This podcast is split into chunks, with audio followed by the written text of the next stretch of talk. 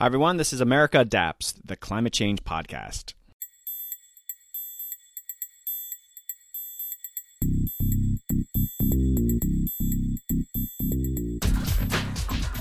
Hey, adapters, welcome back to the podcast. I hope you are doing well in these crazy times and social distancing as best you can. I have what I hope is a useful episode to you during these trying times. I've reached out to a couple of colleagues in the adaptation space. Sean Martin of World Wildlife Fund and Emily Wasley of WSP come on to discuss how they are coping with this pandemic, how they are able to keep up their adaptation work, and also to give us a bit of a pep talk. Also joining me is Dr. Gabriel Henderson of the American Institute of Physics. Gabriel published a paper looking at some early climate adaptation legislation that dates back, and this is interesting, to the Carter administration. We talk about what they were trying to accomplish and how those efforts have influenced modern day adaptation. But first, a quick word from our friends at Capture. Working from home this week? Find out how much CO2 you're saving with the Capture app. Head to www.thecapture.club slash teams to learn more. That's thecapture.club slash teams. You can also find the link to that in my show notes. Check it out. Okay, upcoming episodes. I have Dr. Linda Shi from Cornell University coming on to talk about adaptation, equity, and urban planning. Also, coming up, the return of Dr. Michael Mann. We're going to talk about how science is being attacked during this pandemic and how that relates to his own climate science battles. We'll also discuss his sabbatical last year in Australia, where he was in the thick of those catastrophic fires we kept reading about. I'm looking forward to that. Okay, I want to mention the work I'm doing with Simpatico Studios. This has been an excellent development for me. I'm hosting live talk shows on the Climate Adaptation channel on Simpatico. Right now, we're recording pilots. I've already done dozens of episodes and looking to do many more. This has really been exciting for me, and I've been able to talk with adaptation professionals from around the world. Last week, I chatted with experts from Bangladesh, Canada, New Zealand, Australia, and the United States. Again, if this isn't obvious, this isn't the podcast, this is streaming television. If you are a professional working in this space, maybe we can have a conversation about the important work you're doing.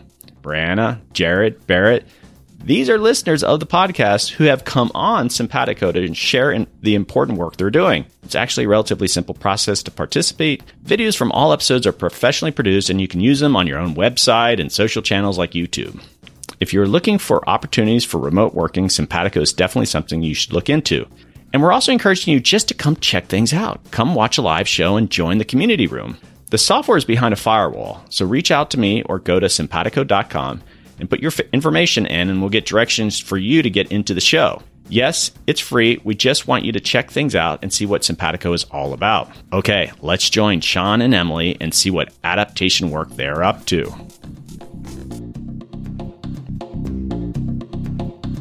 Hey, adapters, I've got on a familiar voice. It's Sean Martin at World Wildlife Fund. Hey, Sean, it's been a while. Welcome back to the show. Hey, Doug. Good to see you. Great to be back nice to call me a familiar voice. I don't know if everyone will recognize this voice, but this is my voice. Some of the classic episodes, of course, they recognize your voice. Well, I hope so. Thanks. Let's just, for those, I have a lot of new listeners, I think, since your last uh, appearance on the episode. Uh, what, what do you do at World Wildlife Fund? So, uh, for the past 10 years at WWF, I've been leading our climate change adaptation and resilience team. And in the last, since about last fall, I've been the acting lead for our entire climate change program. So uh, I've been a busy guy. That's why we don't talk as much anymore. But you're just That's exactly right. you're so busy with your new roles and responsibilities. All right, I'm I'm very happy for you there. Okay, I want people to sort of visualize too what's going on with the coronavirus and where where everybody's at. So where are you based and sort of what what's the kind of scene like where you're at? Our office is headquartered in Washington, D.C., and we probably have about three or 400 people based in that office. We actually took quite early action before other offices did. We started our work from home stint probably the week before everyone else started doing it. And I'm actually pretty proud of what WW has done. We really thought through it. We saw this coming and, and we were all prepped and ready to go before we even had to and things have been pretty seamless. We have the capacity to continue work remotely. It's changed our style a little bit, but the work continues to move forward pretty seamlessly with some obvious exceptions. What about project work that you, you, you, need to do? Like there's with WWF does a lot of work in the field in the short term. How's it impacting people? So yeah, uh, any travel, particularly first international travel and then domestic travel has been put on hold and it is, I wouldn't say that it's delaying our work though. And we've quickly recovered to move things virtually. And it's meant some, you know, when you have people coming to a meeting from all over the globe, you're in one time zone in one place. When those people are scattered across 24 time zones, it makes meeting together quite challenging. But uh, people are rising to the challenge and we've successfully converted some of our field visits to online discussions. Perhaps not as rich as exciting, but it's different and we're learning a lot about how to work differently when you can't travel. And our carbon emissions are down like everybody else's. So that's a good thing. Okay, and so you have staff there, especially in the, your adaptation team, and you're, you know, there's that opportunity when you're walking in the hallways to see people and to chat and to do those things. How are you trying to maintain that? I know everyone's working from home now. Is there a daily, every two day kind of check in? How are you handling that? You know, we discuss this a lot. We have check-ins with our leadership team, and uh, people are just saying that now they're in back-to-back Zoom meetings all day it almost feels like we're being over in touch with each other to hmm. compensate mm. for not being in the halls and having the water cooler conversations. And we're trying to figure out, okay, what's the right level of staying in touch and staring at your screen all day. And so we're trying to find other ways to stay in touch. But beside what one thing I've noticed though is I'm pretty very well connected with the people where I have business reasons to speak with them but I'm missing out on the people I would see in the hallway and just get information. Hey, what's going on in your life? What's going on in the office? Uh, and all of those conversations have just stopped. So I have deeper contact with a small set of people and I've lost contact with a lot of people that I relied on for social interaction. And that's kind of different. Well, I think now a lot of people kind of understand where my workspace, and there's a lot of wearing pajamas until midday. I do not do that, by the way. I dress up every day. Good, good. Okay, uh, good. Keep it professional. I usually shave, but you are on camera. People see what you look like. All right. So here's a question. We're hearing a lot in the climate space about lessons learned from the coronavirus and maybe in some ways, I'm not necessarily benefiting adaptation, but what lessons can we learn about, you know, society's response and what, what's sort of happening out there? Have you had a chance to kind of think about it that, wow, the, there's all these efforts targeted at this issue. Maybe we could do something in, in the adaptation space. Have you had a chance to think like that? Yeah, so I've been thinking about it since three o'clock this morning. Oh, okay. Um, and, you know, I was having a sleepless night that happens to me every once in a while. And I usually turn to podcasts to lull me back to sleep. Not yours, Doug. Because it keeps but, you up. So uh, it's interesting, I, but go on. Yes, right. So I uh, turned to 538, uh, one of my favorite blogs, and, and they have podcasts. And uh, they had a podcast that I discovered three o'clock this morning. Why forecasting COVID 19 is harder than forecasting elections. Hmm. And what they were talking about was modeling the pandemic and what we can, what goes into models and what we can get, expect to get out of models and how people really want answers. And models aren't designed to give you answers. Or give you a range of possibilities and projections. And the more I listen to that podcast and them talking about modeling, I'm saying, well, we have the exact same experience with climate modeling and getting people to understand the uncertainty about the future and what's going to happen is I, I think this is a new teaching moment. I haven't quite thought through all of this yet, but this is a new teaching moment for me in adaptation. I want to use this pandemic as a metaphor for the climate crisis. So let me just try out a few new ideas on you and your listeners and see if they resonate. So we talk a lot about flattening the curve in the pandemic. And I've seen people take this flatten the curve image and try to say, this is what we need for climate change. And I don't quite understand it. They're not really making a clear connection. So people are using that flatten the curve graph as if it's perfectly analogous to climate change and it's not. That graph for the COVID crisis assumes that if we do not prepare, if we do not employ social distancing, that cases will spike rapidly and then fall just as quickly. With social distancing, that you actually flatten the curve, the cases rise more slowly and then gradually fall off. With climate change, even if we reduce our emissions, the temperatures will go up, but they're not going to come back down. They're going to rise to either a two degree or a three degree or 1.5 degrees, and they're going to stay there. They don't come back down. And so that's where the analogy with the flatten the curve graph sort of ends.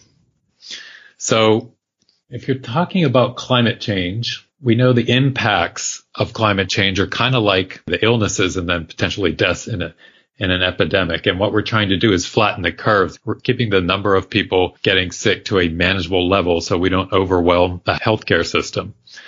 Social distancing is like reducing your emissions. If we can level the curve by reducing our social distance, we can also level the curve of temperature change by reducing our emissions. The difference with adaptation is that in this in this health crisis, we understand that social distancing will level the curve. We'll have a slower rate of infections that we can manage. And then we have to manage those. You know, it's not going to spike. There will still be a lot of infections, but we still have to deal with those. With climate change, it seems like people have still not realized, even if we reduce emissions, if with the, the climate equivalent of social distancing, we still have to deal with the impacts. We can level temperature rise to 1.5 or 2 degrees, but no one's thinking, well, that's still a lot of change and we need to manage that change. That's what adaptation is. And that message is not getting through to people. It's, they're going back to the models. While the models are so uncertain, is it 100,000 deaths or 2.2 million deaths? And until you tell us, we're not going to do anything. And that's kind of what we hear out in the real world when we're talking about climate change. It's like if a hospital manager said they weren't going to prepare for more patients with COVID unless they knew exactly how many patients they were going to get, when they would arrive, what kind of treatment they would need, and when they would leave. In the climate change world, people are not acting in the face of that uncertainty like they are with the COVID crisis. Hospital managers are preparing, having all those unknowns out there. And people in the conservation or development world or other sectors just aren't doing that with the climate information we have available to us now. So I'm trying to think, how do we translate this, this big crisis into a teaching moment? We'll get people to understand you can level the curve, but that doesn't mean you're safe. You still have a lot of work to do to manage the effects that are happening now and will continue for a very long time. No, I like that a lot, and I, I think I get what you're saying. And you know what you should. I hope so because that's all I got. Keep working on it, but listen, uh, you know, there's the, the all the charts, the flatten the curve, the famous the chart that we all see now. I think what you're just sort of saying there is flatten the climate impacts curve, you know, and that's through the reducing your carbon footprint. I wonder if there's a way that you can yep. play around with that chart, embed some of the climate terminology, because I do think that's really good because I think a lot of us in the adaptation space get a little bit complacent of, well, we're just responding to these climate impacts today and we're just going to keep on adapting with that, the overall looming threat, it's only going to get it worse, and we're not going to be able to adapt to it all if we just don't get control into those emissions. So I think that's what you're saying, and yep. yeah, I think there's, I think there's some some good visuals to come out of it. That's good, Sean. Great. Well, the visuals are out there. People are using those visuals without explaining what they mean. I mean, you see a spike of deaths and then the deaths tail off. In the climate crisis, you're going to see a leveling of temperatures a long time from now, but the impacts are going to continue. We're going to be managing the after effects for a long, long time. It's not going to go away in a year with a vaccine. All right, Sean, that, that's fantastic. So for my listeners out there, any words of encouragement? Some of them are working remotely and kind of trying to keep their heads down and do their thing. Uh, any words for them? Yeah. So our work is slowed down a little bit. The pace is different. You know, lots of us were going to go to conferences that are now moving online. It is a great time to learn. Take some free time, stop watching Tiger King and tune into an adaptation webinar or a climate change conference and and just take some time to get up to speed because when we all go back to work, we're going to have to jump in deeper and harder than ever and reinvent yourself. Great words. Thanks for coming on and good luck with what you're doing. Thanks. And I look forward to hearing from you and your listeners soon.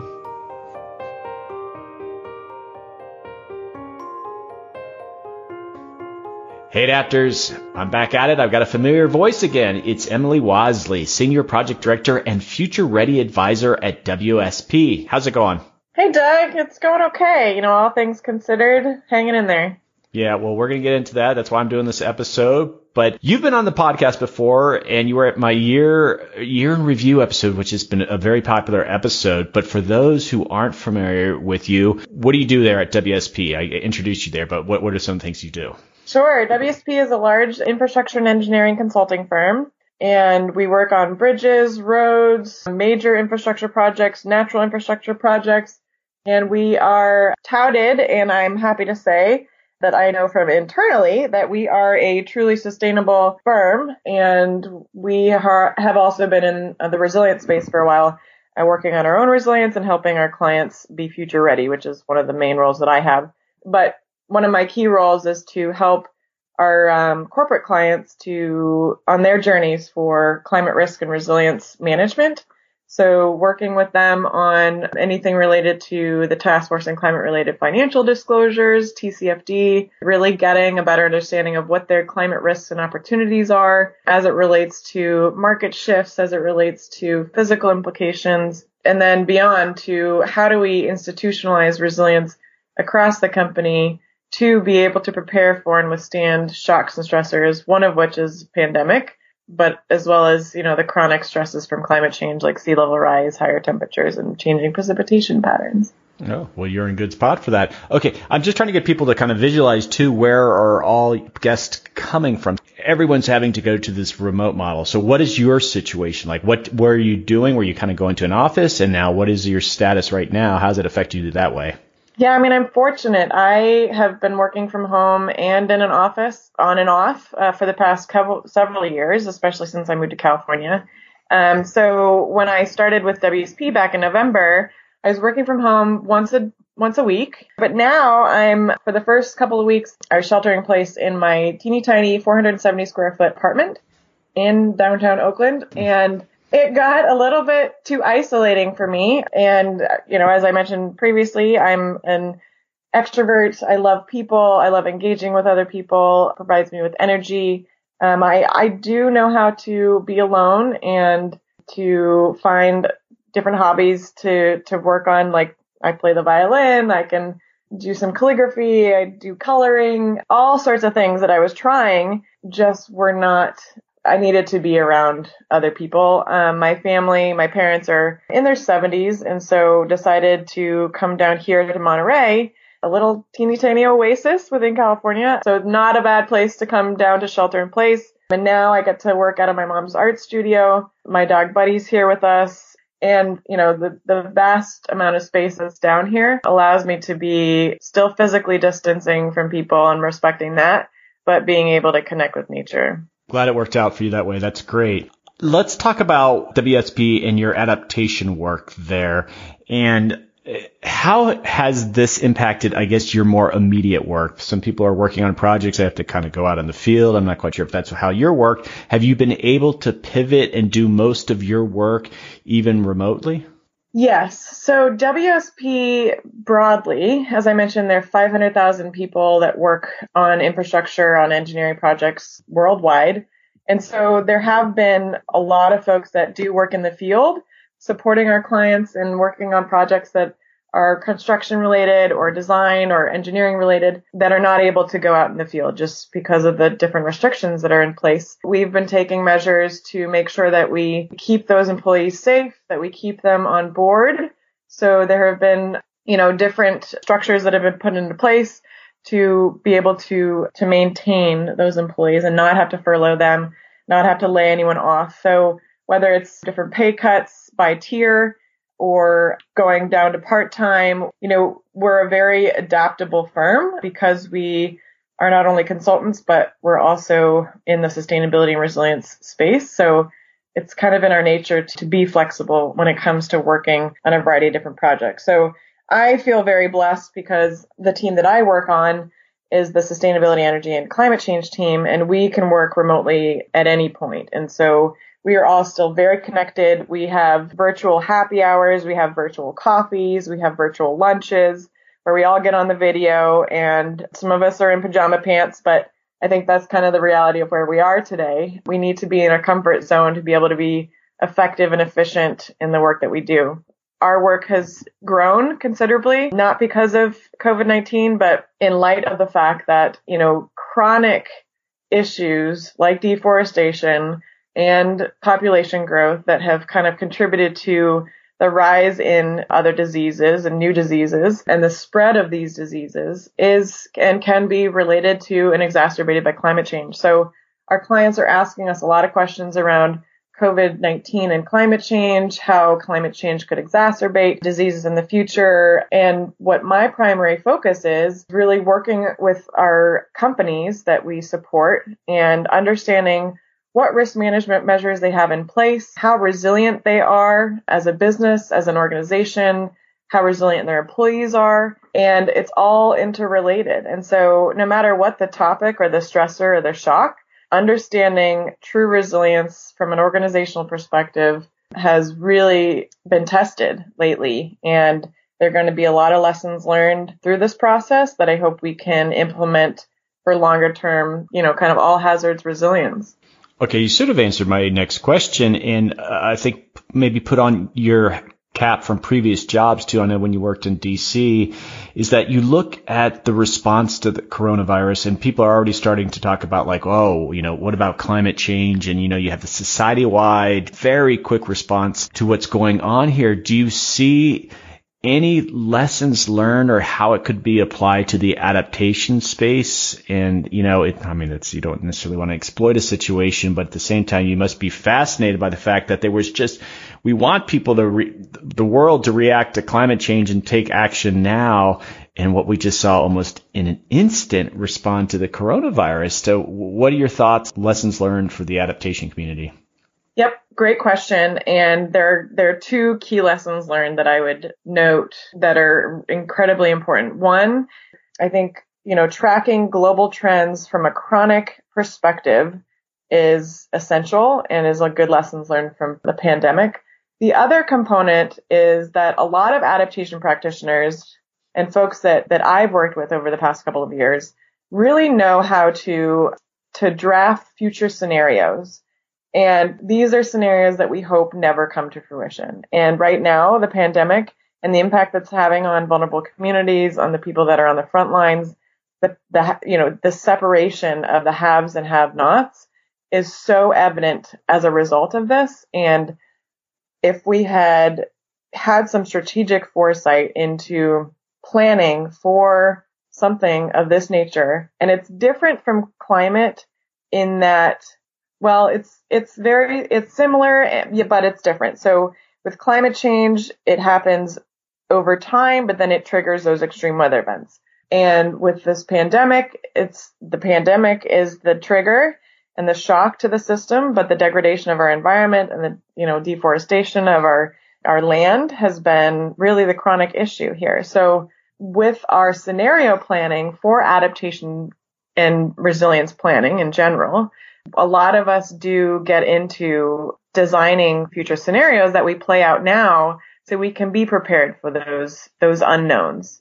And right now there are a lot of unknown unknowns, um, and that's really scary, and that can provide a lot of uncertainty to people. But the more that we prepare and the more that we plan ahead, and we think of the unthinkable, and we we weave those into our narratives, and we exercise you know, what could happen, the what ifs situations. I think the better prepared we'll be over time. So last question, and it, I think this is, I was going to kind of merge two questions here. You are on the board of ASAP, the American Society of Adaptation Professionals.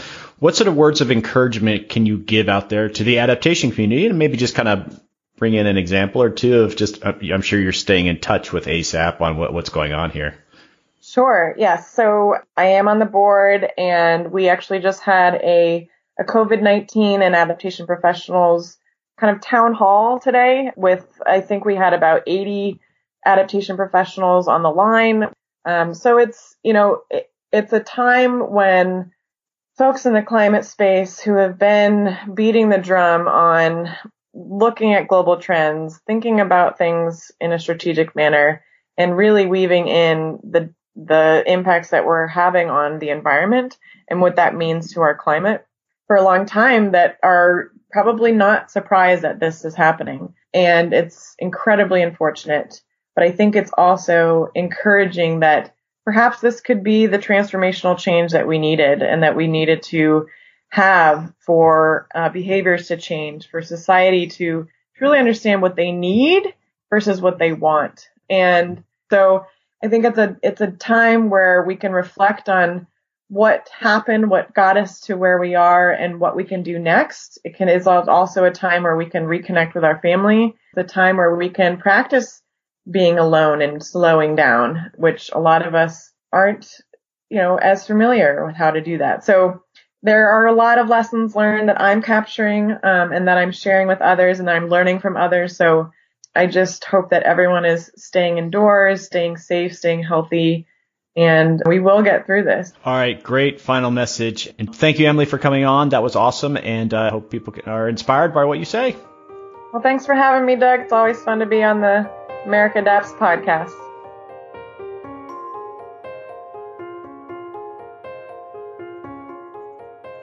Hey, adapters. I am talking with Dr. Gabriel Henderson. Gabriel is an associate historian at AIP, the American Institute of Physics. Hi, Gabriel. Welcome to the podcast. Hi, Doug. Well, thanks for coming on. It's a, a, bit of crazy times that we're dealing with here, but I appreciate you you calling in. And we're going to have a bit of a history lesson here. But I guess just first off, what do you do at AIP? I am a researcher. So I was brought on in 2017 to translate my book, my dissertation into a book and study the history of climate policy in the United States. Particularly, I've done a lot of research with uh, the history of climate legislation, efforts to deal with climate during the uh, 1970s and early 80s. All right, I don't think I've really talked to a climate historian, but that's sort of what you are, right? Technically, not really, because climate historians are typically those people who who are scientists and they're specifically trained to look at the history and show how the history of climate uh, has changed over time. So they look at paleo records, for instance, they look at ice cores. And so climate historians tend to be those individuals. I just tend to think of, so you reverse the terms, I guess is probably right, the best right, way. Right. A historian of climate science or historian of climate policy. I guess it could, it's easy enough to get caught up in the terminology of what technically is. It is a little frustrating at times. Okay, well, before we dig into, you, have shared some materials with me and some interesting things that happened in the 70s, but how did you get involved with this topic in the first place? So, a number of years ago, I was a grad student. I came across some work published by a uh, historian named Roger Pielke Jr., who's out in Colorado, and he had written a little bit about this so-called National Climate Program Act but it was very scattered. It wasn't very in depth. It wasn't archivally rich. Uh, and then other people had mentioned in their research, Paul Edwards, who at that time was out at, in Michigan, wrote a book a number of years ago, and he mentioned the National Climate Act. And I thought, well, that's kind of an interesting act. I'd like to learn more about it because you don't often hear about climate legislation dealing specifically with climate change. And so I went, uh, I was offered a, an opportunity to spend a summer in New York, and that kind of gave me the flexibility to learn more about this national climate program, who was involved, why did they get involved, what was their motivation. They held a bunch of hearings were held throughout the late 1970s. The legislation was first introduced in 1975 by a couple of Republican conservative types out in the uh, Kansas and New Mexico. And I thought, well, that's kind of an interesting thing because you often don't hear about Republicans supporting climate legislation. And so that kind of gave birth to my interests and ultimately an article that was published on this uh, mysterious climate program act. The National Climate Program and this is the the paper that you shared with me. But tell tell us a little bit about that, and then I'm going to follow up with really what was the situation like back then. It wasn't climate politics like it is today. No, not at all. It was a much different political environment, and climate had not yet gain the what appears to be this kind of intrinsic ability to separate people. Um, at the time in the in the mid to late 70s, it was just coming on the political landscape in the United States, especially, and both conservatives and liberal Democrats kind of came together in an effort to pass legislation dealing with what they saw as climate induced hazards like agricultural shortages throughout the world and energy shortages with they were thinking about the 1974 uh, energy crisis and they were thinking about well how can we avoid some of these problems? And many climate scientists were saying that climate was in fact changing that it wasn't just the weather becoming too cold or too hot that it was really something fundamental to the global system uh, as they understood it. So state climatologists especially were very much interested in, well, if there, if we have these problems, what kind of solutions can we as a community offer to policymakers? And so they started to kind of advocate for a national climate act that brought together climate services, basically applying applied climatology at kind of ground level and trying to harmonize that with the federal and state government structure at the time. And so they had a lot of, they had some support in Congress. It, what, there was by no means a majority of people that were sponsoring this, this legislation. And it went through a lot of different variations. It was introduced in 75. It didn't get uh, signed by President Carter until 78. So there, you know, in that three year period, there was a lot of changes. There was a lot of feedback, a lot of hearings held to kind of finalize the language and so when you're talking about kind of what was the mindset in the 1970s, it was all over the newspapers that climate was changing. There was increasing concern about carbon dioxide emissions within the broader context of kind of an earlier idea that the climate was becoming colder. So are, is there a future ice age coming at us? And so these kinds of fears were informing broad kind of political interest in dealing with this thing called climate change. So let me just be clear too. There was the issue of climate change. There was the issue of carbon emissions, but really in regards to some of these policy discussions, they weren't talking about doing anything in relation to mitigating the human footprint around carbon emissions, right? Not the, the work that you were looking at. Not at the time, no. Uh, there was obviously some interest during, especially during the Carter administration, which really was the first administration to deal with climate change head on, just in terms of figuring out what to do about it and having high level discussions about it. But there was no serious discussion about reducing our reliance on fossil fuels. Uh, that really did come much later, uh, during the late 80s and early 90s when individuals like James Hansen started to talk about in public uh, the risks that we face as a as a people, as a as humanity. I, I guess that's interesting too, is that you, they're looking at some of this legislation and even though they're, I guess they're acknowledging climate is changing, it's more sort of an acknowledgement. It's like climate is this unpredictable thing and it's sort of detached from like humans are driving it, but let's be proactive anyway. And I guess the paper that you shared, there was a lot of interest in just better climate science, empowering climatologists. And it, is that really the focus of what they were trying to do here? So there was definitely a motivation to do something significant. I think that there was enough political pressure to say this is a real problem. We need to deal with it. We need to acknowledge it on its face and understand its implications for us as a as a society. And then the question becomes, well, which avenue do you go down? Do you go down the let's create a, a, found, a, kind of research foundation, create the protocols, create the organizational structures, uh, create the pathways to do a lot of research and improve our predictions, essentially, our forecasts, in order to then make the uh, important decisions later on? Or do we start implementing climate services, start create, start helping people on the ground to make decisions and start allowing uh, states, for instance, to effectively tailor their research agendas around this problem and potentially help people like farmers, the energy sector, really. Th- so there was this kind of two stream approach. And the question then becomes, well, which stream wins out? And so what this article shows is that one stream was represented by the administration, the, the let's do pure research to improve predictions pathway And then there was this other pathway that was much more supported by clim- state climatologists, congressmen about let's improve our climate services uh, and help people deal with uh, what they kind of termed as this lack of flexibility built into the system. Let's improve the, they often talked about during hearings, for instance, shock shock absorbers as kind of a thing to improve. Basically became a cart before the horse problem. Do you want to invest a lot of research, a lot of money in research first and then make decisions or do you want to make decisions now and then while you're promoting uh, this uh, kind of climate research agenda. So I just want to read a, a, sentence from your paper, and I think it's just very revealing. And on January 4th, 1977, Representative George Brown Jr., California, introduced legislation that served two purposes. One, to improve the scientific reliability of climate prediction, and two, fund applied climatological research to improve the resilience of American society in the face of climate-induced stresses. That sounds a heck of a lot like climate adaptation to me.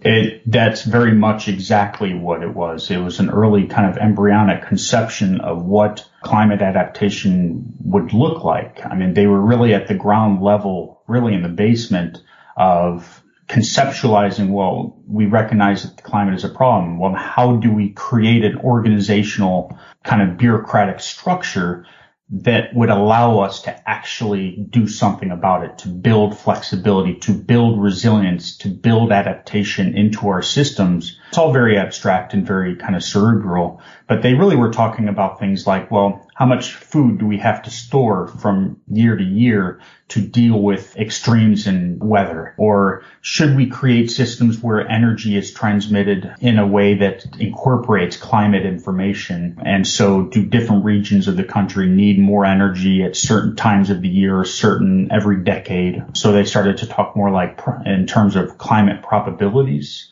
And so it was all very kind of just, well, okay, these are challenges and then how do we then legislate it? How do we create a legislative structure around these issues? What would be interesting, obviously, is as you look at that language, they weren't thinking about in the same context that we are is that we, each passing decade, things get worse. So if we don't do reduce it, but you know, get the temperatures two degrees or three degrees. So you, you just look at back at this language and you think about resilience of American society. They weren't obviously thinking about a worsening situation. They were just thinking about an unpredictable situation, right? Pretty much. I mean, at the time, climate prediction was a uh, it was a pretty heavy topic. It was there was a lot of uncertainty. There was a lot of disagreement about just how predictable climate could be. Some people thought it was predictable but the science of climate prediction was so immature that you couldn't do it reliably enough for policymakers. So we need to keep working on it. Others believe that because it's a such a kind of quasi stochastic system, that the complexity of it was just too much for us to solve at all even under the most ideal circumstances. So there was a wide range of opinion about just how predictable climate change would be. And even if you were to predict climate change well, then there was a question about, well, what do we do about the potential impacts, the risks, the risk management, and the bureaucratic systems seemed to be at the time very much aware of its own deficiencies. So these congressmen, I like to think of them as kind of identifiers of bureaucratic problems that they sought to resolve through this legislation. All right, so I kind of want to summarize what happened. We had this legislation, but just kind of, and you mentioned again in the article, but what happened and where are we kind of today if we got to look back at so those early attempts at climate policy? So sure. So you, the immediate instinct that I had going into the research was that President Carter was this well-known environmental president, uh, especially when you think about comparing him with his successor, uh, President Reagan, who was often perceived as this kind of anti-environmental president. So automatically I knew going in or suspected going in that this was going to be a, a positive story for climate adaptation, that this was going to be the moment.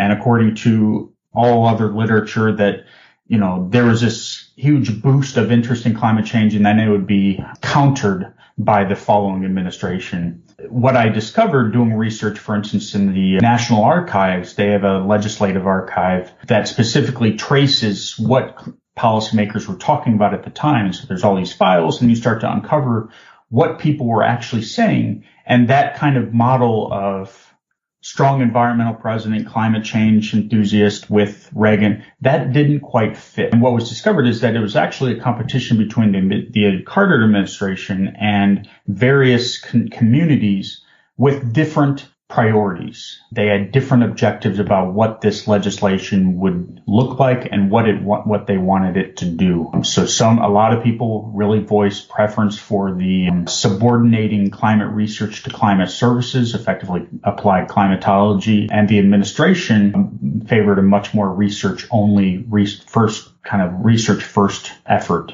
Think about what's happening today, and, and I'm sure you're kind of following the resilience and adaptation movement and was there a missed opportunity there, or was that just sort of a natural progression of policy, and um, it wasn't necessarily going to be as influential as maybe we, we would hope if they were thinking about those things at the time? In some ways, it was a each side had their own. It depends on your perspective of what was reasonable or rational, and that's one of the things I thought was really interesting about this is that each side had an argument to make, and they had valid reasons for believing that their approach, their priorities were the best approach in dealing with it. Challenges of climate change. On the one hand, applied climatologists, for instance, thought, well, if climate impacts states differently, depending on their economic, their social, cultural, political structures, then it strikes them as perfectly reasonable to invest in research efforts that are tailor made to each individual state. So in effect, states get their own ability to conduct research specific to their own interests. The administration's position was also valid in the sense that they thought a much more top down federal heavy approach to climate prediction and improving climate predictions before people became the source of interest uh, was a much more valid approach. Effectively, you can't do good climate applied climatology without good climate science in the first place. And so it was two competing ideologies, both of which were very much natural depending on your perspective. I guess just wrapping this up, I would encourage my listeners to, to take a look. I think there's a lot to learn on even how that policy process unfolded. Okay. So what I could do is just attach the PDF to my show notes on my website and people can download it there. Gabriel, thanks for reaching out. This was a very interesting paper. I, I learned a bit about how this unfolded, and you know, there, it seems like a lot more things got started a lot earlier than w- we realize, and it's great that people like you are out there kind of digging in into the history of these things because I think it can inform policy today. But again, thanks for coming on. Thank you, Doug.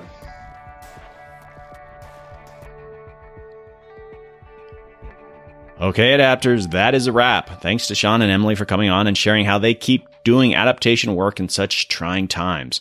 And thanks to Gabriel for sharing his research on early adaptation efforts in the US. It seems like we're still early days in this pandemic. I hope you can keep your spirits up. I've been fortunate to be able to keep podcasting since I generally do these remotely anyway. Also, I'm recording my TV shows on Sympatico at home, so that's how I've been keeping up my role in the adaptation space. I'm sure many of you are dealing with families all quarantined together. I feel very fortunate to live in Tucson, Arizona with excellent weather and public lands with remote areas where you can get outside and still socially distance responsibly. Homeschooling has been an adventure. I have a fifth grader and a 10th grader. Thank goodness my wife has come up with a structured environment for the younger one. I have discovered to my horror that I can't even help my 11 year old with his math homework. I'm that dumb mathematically. It's way too advanced for me. I need to stick to interviewing. I hope all of you are keeping sane during these trying times. I hope the podcast can be a resource to you as you keep up the important work that you're doing. All right, don't forget to check out the Sympatico Studios link in my show notes. If you don't think you'd be a good fit for an interview, just come in and watch a show or two and participate in the community. I think you'll really enjoy it. Okay, don't forget to check out the podcast in the classroom initiative we're doing. I have heard from many professors using America Adapts in their classroom. Consider using it more formally with some discussion guides that Kate Bishop Williams of the University of Waterloo has developed. She has been a great volunteer for America Adapts, and we have episode guides for about 10 of the episodes. You can find those on my website, americaadapts.org. Some final housekeeping. Don't forget to join the Facebook page and the Facebook community group. The group is private, but just search for America Adapts in Facebook and ask to join, and I'll prove you right away. It's a chance to hear some insider info on the podcast and see what other listeners are sharing on the wall. Some great conversations have come out in that group, especially with we're all homebound with this pandemic. Just it's socializing even via Facebook groups. We need to do more of this. And on that note, I love hearing from you. I mean it. Reach out, send me an email, americaadapts at gmail.com. Say hi. Tell me about some recent episodes that you've listened to. If you have ideas for guests, I love hearing from you. Maybe you're bored. Maybe you're sitting there right now and you want to write me a note. Please do. I would love to hear from you. And again, don't forget to check out the website, americaadapts.org. Okay, adapters, keep up the great work. I'll see you next time.